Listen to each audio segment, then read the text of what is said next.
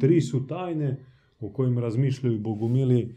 Tajna Boga, tajna čovjeka i, i tajna svijeta. I naravno, to su tajne koje podrazumijevaju stupnjeve i na svakom stupnju ti se otkrije i Bog na određeni način i čovjeka vidiš sukladno njegovoj dubini, a i svijet također ti se otvara kroz određenu perspektivu. Jedna, jedno za početnika, drugo je to za naprednog, a treće je za onog pustinjaka.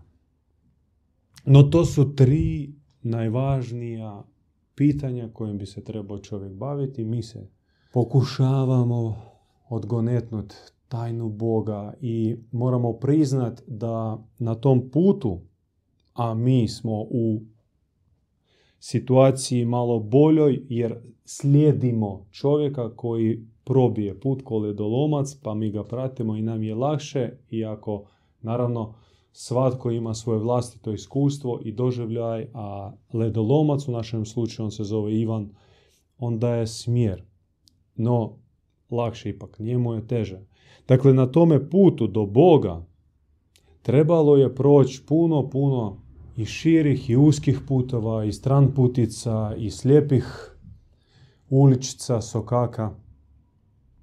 I bilo i prekretnica na tome putu, počevši od uh, traganja krajem 70-ih, početkom 80-ih godina kao još mladi profesor Moskovskog univerziteta, obilazeći svetišta u tadašnjem Sovjetskom savezu, Ukrajina, Bjelorusija, Rusija suvremene, tražeći monahe, razgovarajući s njima, postavljajući pitanje dajte mi objasnite zašto smo tu, kakav je Bog i radi, radi čega smo na ovom svijetu i što nam je dakle činiti. I dobio i zanimljivih odgovora, i dubokih, i produhovljenih odgovora, ali nešto je u tome svemu falilo. Dok nije naišao na svoju duhovnu učiteljicu Efroziniju, iako bila malo teološki obrazovana, pa može se reći čak ništa.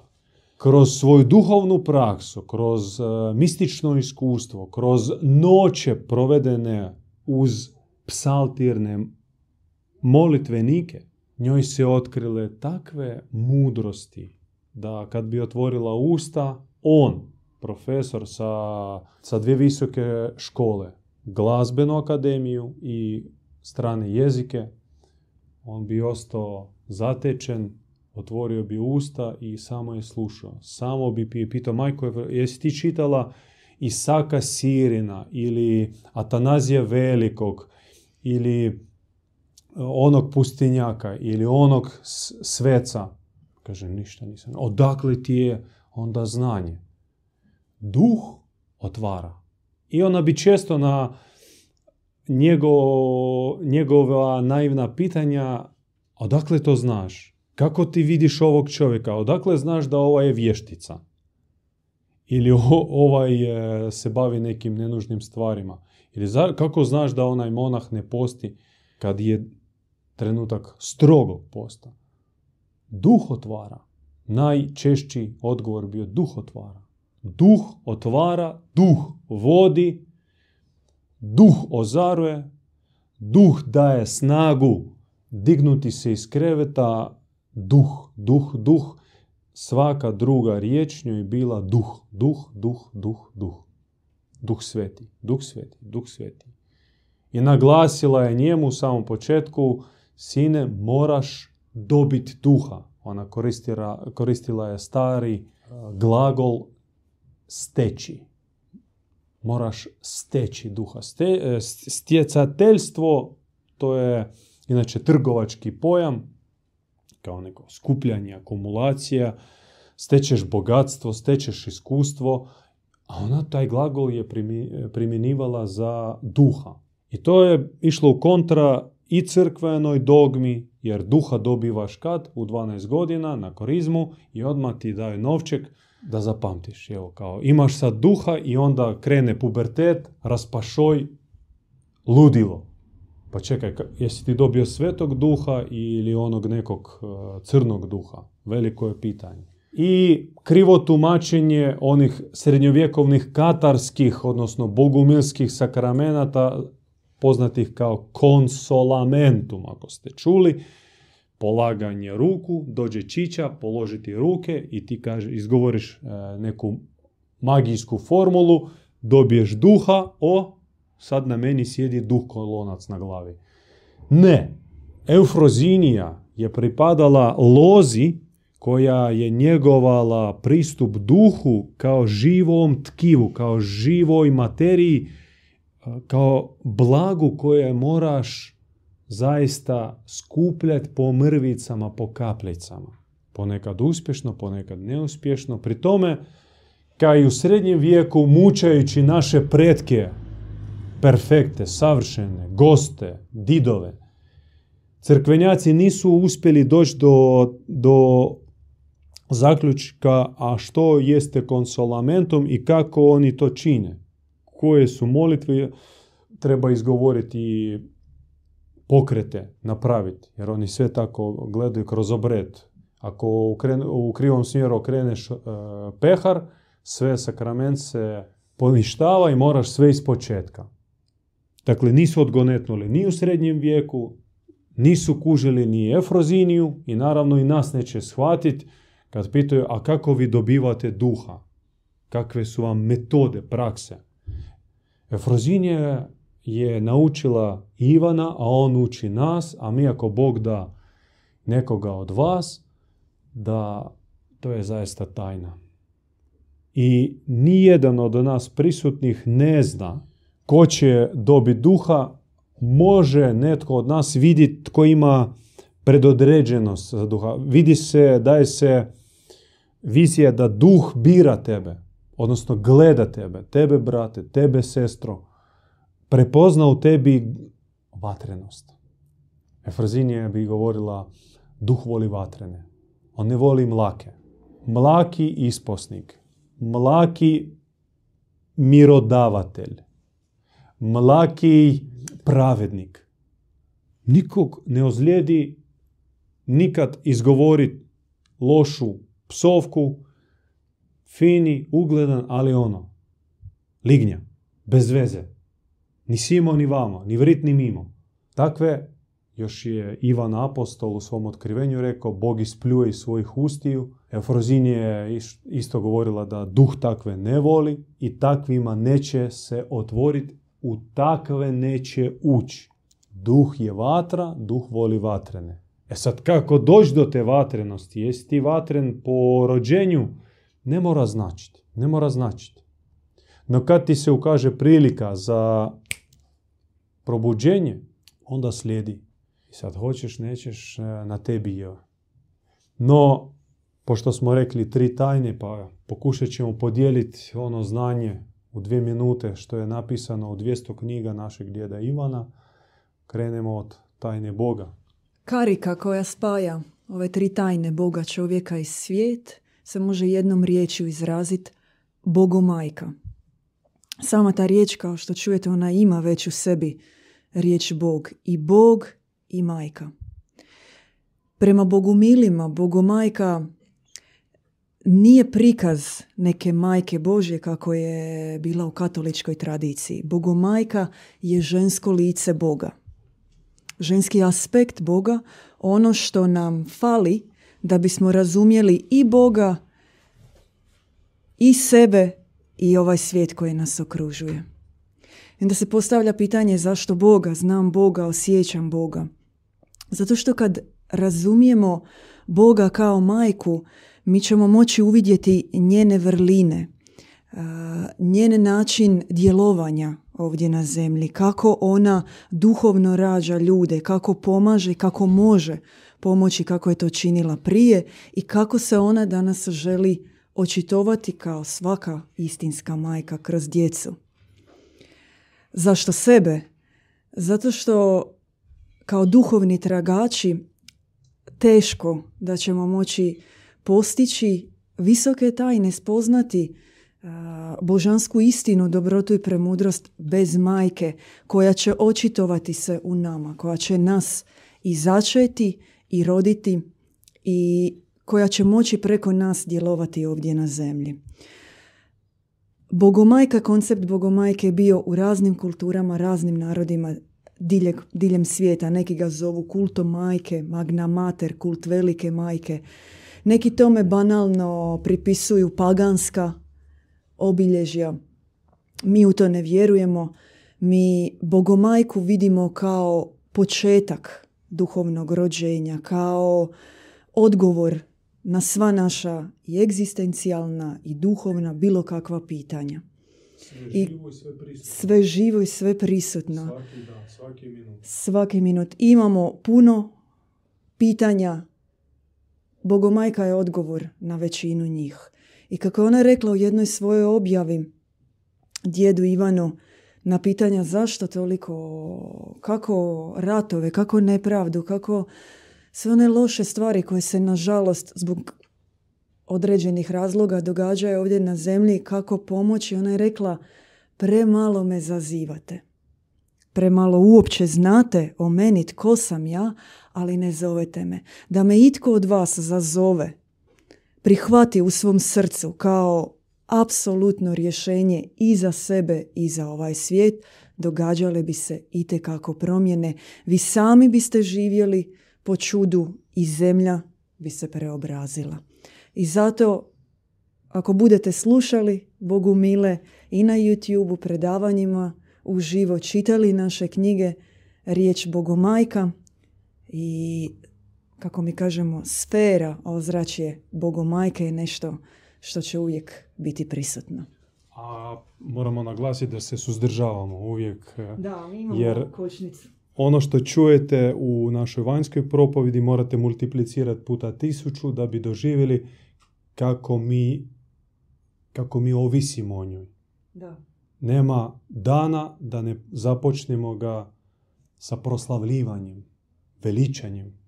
Majke, evo jedna pjesma, napjev, molitva, sa milosna, vladarice moja, presveta bogorodice, bogorodice, bogorodice,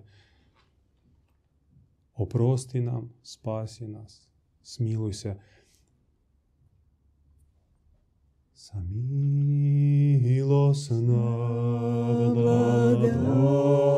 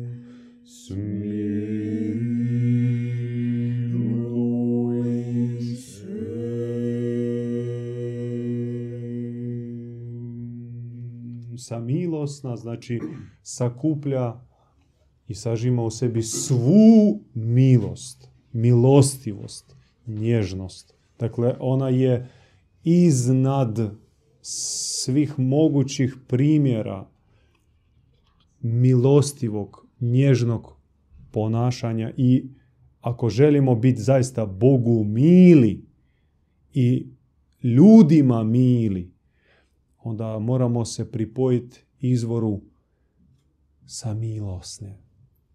Vladarice moja, to može izgovoriti samo viteška duša, odnosno aristokratska duša, jer odnos a, suzerena, vazala, vladara, a, pokornog, poslušnog sluge, odnosno paža, pratitelja. To je nešto što jedan ima, a drugi nema. I nam je jako bliska aristokratska, viteška, kšatrijska tradicija. Pokušavamo je u sebi e, prirodu kšatrijsku, vitešku njegovat, iako smo svjesni da smo kmetovi od pete do tjemena, da smo pretučeni, prebijeni, izdoktrinirani, poniženi, posramljeni, u blato bačeni. Isto puta smo čuli u svoju prema sebi ti si ništa, zabacit, idiot, kreten, budala. Časti malo, hrabrosti još manje, a nutarnjeg, nutarnje poslušnosti, a to je važan aspekt aristokrata, biti poslušan svom redu, svojoj braći, svojoj zajednici, e, to svi padamo. Ego nam je do neba, a ne može ići jedno s drugim.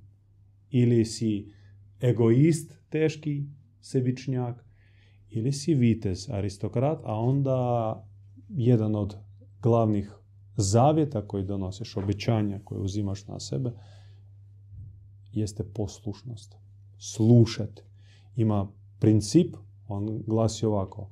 Za drugog tebi će Bog otvoriti što da mu kažeš. Kako bi mu pomogao. No za tebe Bog ti nikad neće otvoriti. On će reći preko drugog. Što znači moraš pitati. I kad čuješ, poslušati. Presveta bogorodice, također e, na grčkom Teotokos. Teotokos, bogorodica, nažalost, suzili su taj pojam do majke Isusa, a protestanti su išli još dalje, obična grešnica, obavila svoj maternički posao, kao maternica je poslužila, izbacila Isusa i sve on dalje krenuo svojim putem, pun duha svetoga, polu bog, polu čovjek, a ona, a ona je za ništa, bez veze, Marija, Marijam. Dok bogorodica u našem napjevu i u našem svjetonazoru znači ona koja rađa bogove. Kogod želi zaista postati bog ili vratiti se u svoje božansko stanje, mora se uroniti, mora ju doživjeti kao svoju živu vlastitu majku. Postaviti je na svoj nutarni oltar, na pjedestal, iznad svih vrijednosti. Nju. Da, iznad svega. No, tajna čovjeka. Čovjek, koliko god se o njemu piše knjiga, koliko god humanizam porijeklom od francuske revolucije nam je malo priblizio čovještvo čovje, čovjeka, homo, podignuo ga na, na neku razinu. Još uvijek čovjek je neodgonetnuta tajna. Mi, bogumili, imamo svoj pogled na čovjeka, to je naša dualistička zaratustrina, Isusova, Efeška, gnostička predaja, a o njoj bi zamolio brata Parcifala. čovjek je misterija, prvo duša je sama a, misterija. Čovjekova duša je misterija. Ona se rađa iz posljednje kapi po našoj predaji, iz posljednje kapi, iz nad ljubavi nad dobrote oca u krilu majke. I onda ta duša tako nevina, čista, djevičanski čista, ko malo dijete, ona kad se rodi, ono je čisto nevino, upija se oko sebe i hrli jedna od tih duša ili skupina duša hrli tu na zemlju, očarana zemljom i tu se želi još više prosvijetlit, e, naučit nešto, podobrit se, kao, kao narast na neki način. i dolazi tu na zemlju, na granicu između neba i zemlje i tu je susreće knez ovog svijeta. Jer zemlja je okupirana po našem učenju zlom, knez uh, ovog svijeta zli koji se prikazuje kao dobar, on vlada i presreće te duše, onako nevine, i na prevaru i obećava tu brda i doline, da će naučiti nove forme ljubavi, i da će se, ali da se moraju nekako prilagoditi. Znači, uzeti neku njegovu prilagodbu da bi tu na zemlji nekako preživile, da, da ne bi umrle. Tu su oni prvi put, prve, prvi put se tu duša susreće sa smrću. Ona prije toga uopće ne zna za smrt, misli naravno da je besmrtna, zato što je i njen otac besmrtan, beskrajan, tako i ta duša čista, dolazi tu i na prevaru na kraju pristaje na to određeno preoblikovanje i dolazi na zemlju. I onda tu na zemlji, kako dobija tu prilagodbu, te pečate zla, postaje lagano grabežljiva, postaje ukratko množi se, plodi se, vlada i vrti se u tim krugovima karmičkim, zodijakalnim, rodovskim, dobija neke gene, rodi se u nekoj obitelji, dobije neki obiteljski program gene i u biti živi po tom programu. Ne znajući uopće, zaboravljajući odakle je došla i koji je uopće smisao toga šta je tu došla i šta tu radi. Znači, potpuna se događa amnezija. Dok se toj duši takvoj, ona može se tako vrtiti u tim krugovima, rađat se, umirat, e, po nekim karmičkim ili bilo kakvim programima, ko zna koliko puta. Do nekoga puta kad se njoj dogodi određena kriza i izbaci je na neki način iz tog programa ili ako sretne svjetiljku, znači drugu kategoriju, može se ugrubo reći da tu na zemlji dolaze tri, četiri kategorije duša. Jedne su te čiste, nevine, to je većina duša koja dolazi na zemlju i upada u te krugove jednostavno zato što je ko malo dijete, svako je nešto nudi i ona u toj svojoj čistoći sve to upija i tako se na neki način uprlja zlom. Dok ne naiđe na duše koje tu dolaze po, koje su već prošle neki krug zla i to su pobjedile su to, spoznale su na neki način to zlo, zlo znaju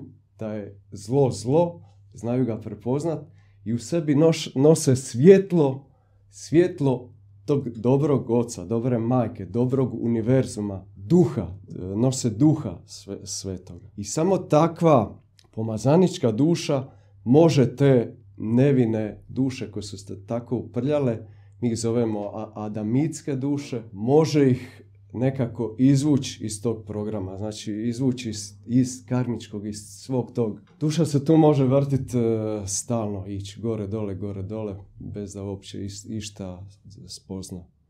Dok ne nađe na, takvu svjetilj. Takve svjetiljke su bile Buda i Krist, uh, Mani, Zaratustra. One su donosile vijest o, o dobrom ocu.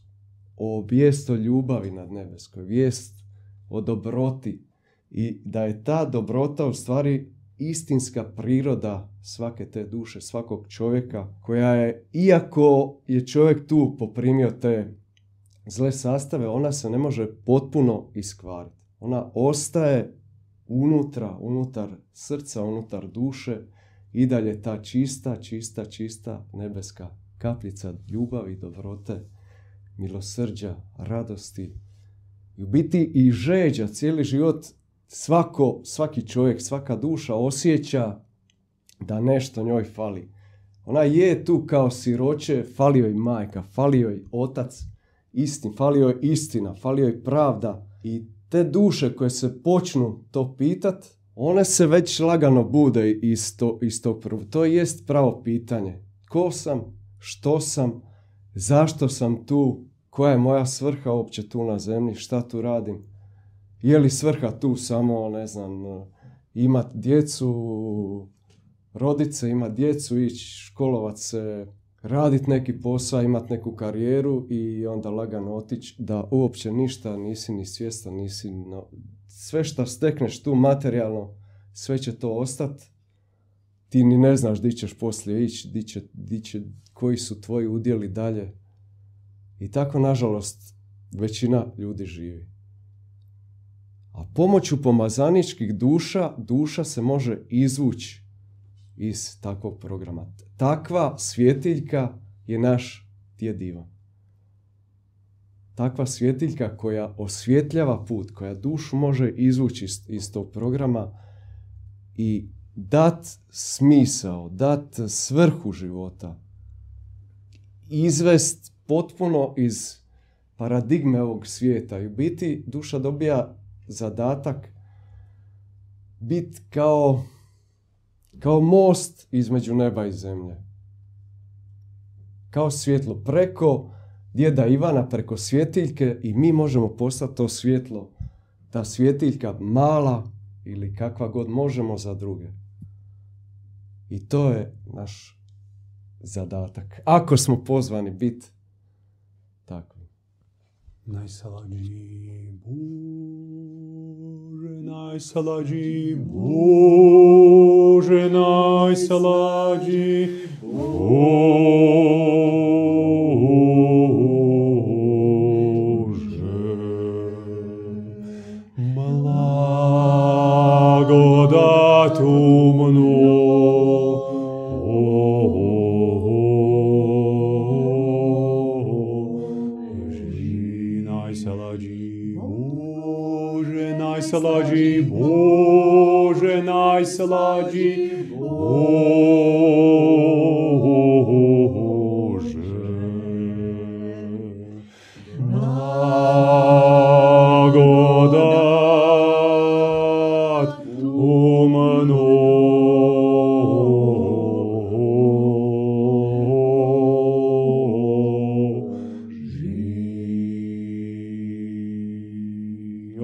Treća tajna, tajna svijeta, da smo je odgonetnuli, nismo. S njom je najteže. Zapravo, jednu riječ vi možete naučiti od Bogumila i kad vas pitaju o čemu oni pričaju, onu riječ zapamtite i s njom nećete fulat. Nejednoznačno. Nejednoznačno. Ima riječ jednoznačno, dakle samo ovako i nikak drugačije. To ćete čuti u crkvi, u školi, na fakultetu, sve je jednoznačno. Bogumili kao gnostici, kao pravi proučavatelji nebeskih tajna, koriste, rabe riječ nejednoznačno i primjenjuju je za sve.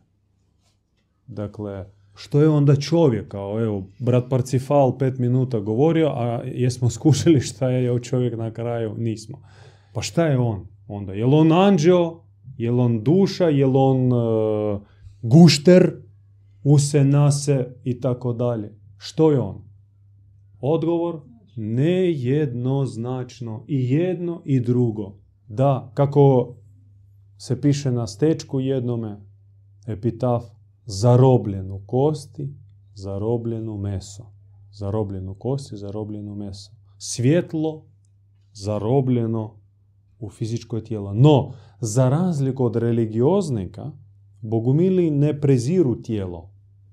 I naša asketska praksa svojom svrhom da stavi očisti tijelo od niskih strasti, od e, grabežljivih nagona, od sebičnjaštva, a u plus praksa stavi da se napuni svaka stanica svjetlošću, da se čovjek prosvjetli, bukvalno, i tijelo se prosvjetli, dakle postane izvor topline, mekoće, nježnosti, dobrote, da u prisutstvu takvih osoba, a svi ste bili u prisutstvu takvih osoba, ti osjećaš se kao da si u raju, kao si u Božjem naručju, kao da te Isus stavio ispod košulju i njeguje.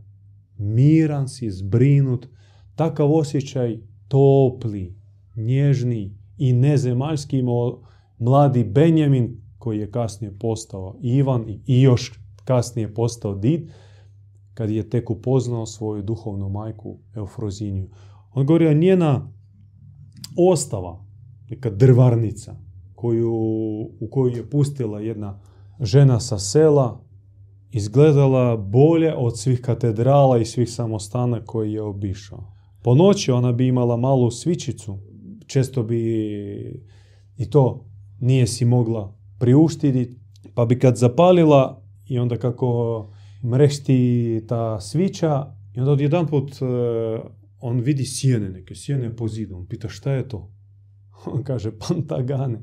Štakori. Kakvi štakori? Toliko ogromni ne mogu šta ga kaže. Taki jesu.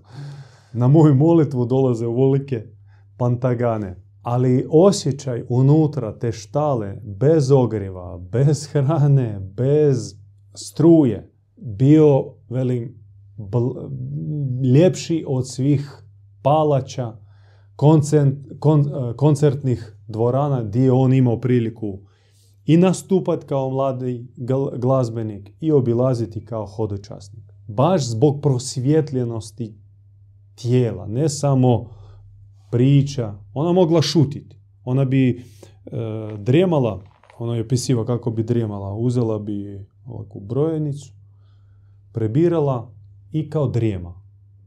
Duboka noć, pet, šest jutro, mrak, jesen ili zima i ona naslonjena na neki tamo kauč, ne kauč, šapuće. Spava, a šapuće molitvu. Toliko bi bila u molitvi da čak i u snu molila i bdjela. Ona prvo što ga je povela na izvor, to je bila zima, hladno bila, ona ga, ajmo, okupat ću te u hladnoj vodi. I on išao s njome i kad ona blagoslovila vodu, parkanti i kad uh, izlila vodu na njegovu glavu, on, on rekao, opisuje je osjećaj, mislio da će mi glava puknut. Tolika bol bila, a prije toga imao nekoliko godina teške bolje koje bi trajale tjednima. I mislio da ću izgubiti sad svijest, na što bi prokomentirala i zla, te bi glava puna loših duhova, loših misli, loših duhova. Potapkala bi po glavi, još bi polila, još bi potapkala, još bi polila, na kraju prošla glavovolja, očistila se glava i on je od tad zavolio kupanje. Onda ga je, ajmo sad na klanjanje. Tek smo se okupali, ajmo sad klanjati. Idu klanjati. On prvi puta ona klanja, on ju prati. I pri tome ona nije mu ništa rekla, ajde sad ti ovako stani, nego hoćeš, pridruži se, gledaj što ja radim, ne moraš. I on gledajući kako ona klanja, krenuo za njom i isto njemu dala se takva ljubav za klanjanje da kad bi se vraćao vlakom iz onog mjesta, još morao kao profesor raditi na univerzitetu, on u vlaku na prljavom šporkom podu bacio bi novine i klanjao u prolazu. Želio se prosvjetljiti. I onda što je čovjek? Nejednoznačno. I Bog i Šimje. I anđeo svjetlosni i gušter. I onaj koji spreman dati život za druge. I onaj koji u stanju efekta bjesnoće ubije čovjeka. Takav je. Što je ovaj svijet oko nas? Jelo to kraljevstvo Božje je li to palo nešto? Šta ćemo s tim? Odgovor opet nejednoznačno. I jedno i drugo i treće. Ima tu i Boga, ne baš na pregršt, ali ga ima. Ima tu i vraga, ali opet ni u svemu. I tamo gdje ga najviše ima možeš pronaći svjetlu točku. Recimo uzmi instituciju, neku farmaciju. Jesu li svi farmaceuti demoni i vragovi? Pa naravno da nisu. Ima i tam Božih ljudi koji za pozivom srca došli su tamo i žele pomoć naći lijek cijeli druge. Jesu li svi političari gadovi i lažovi? Ma naravno da nisu. E, naši su najbolji. Nije upitno.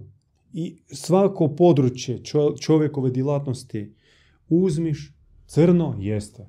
Ima li tamo Boga? Ima li svjetla? Ima. No, moramo se složiti da ga ima malo, da može biti više i da to jeste naš cilj zašto smo tu, da umnožimo svjetlost, da da naučimo, da da prođemo svoje lekcije, da takvih lekcija kakve su dostupne na zemlji nema na onim nebesima, to je spomenuo Parcifal, nebo je čista, nebo je nevino, nebo je savršeno. Tamo duše borave u svjetlosti, ali tako barem glasi naša predaja, žele doći okusiti bol i stegu i udaliti se od Boga kako bi u sebi probudili još veću vatru, još veću žeđ da se vrate i da se spoje s uzvišenim još jače. Žele proći ovo križno utjelovljenje. No postoji rizik. Postoji rizik da, da tebe dočeka onaj diler na pragu i kaže probaj ovo. Ništa ti nije. Nema ovisnosti, ali će ti otvoriti perspektivu. I na kraju završi kako, sami znate kako. I, ali svako je upućen da je to zlo. Svatko zna da je zlo, no kad ti dođe iskušenje, ne svi ga znaju odbaciti. Ovaj svijet predviđen, naša zemlja je predviđena da bude oaza blaženstva, oaza mira, oaza zajedništva i harmonije. Posla ima, hvala Bogu. Počnemo od sebe, od naših malih skupina i zajednica, no to zaista znači jedan za sve i svi za jednoga. Eto naše priče, našeg monologa, mir vašim dobrim čistim srcima.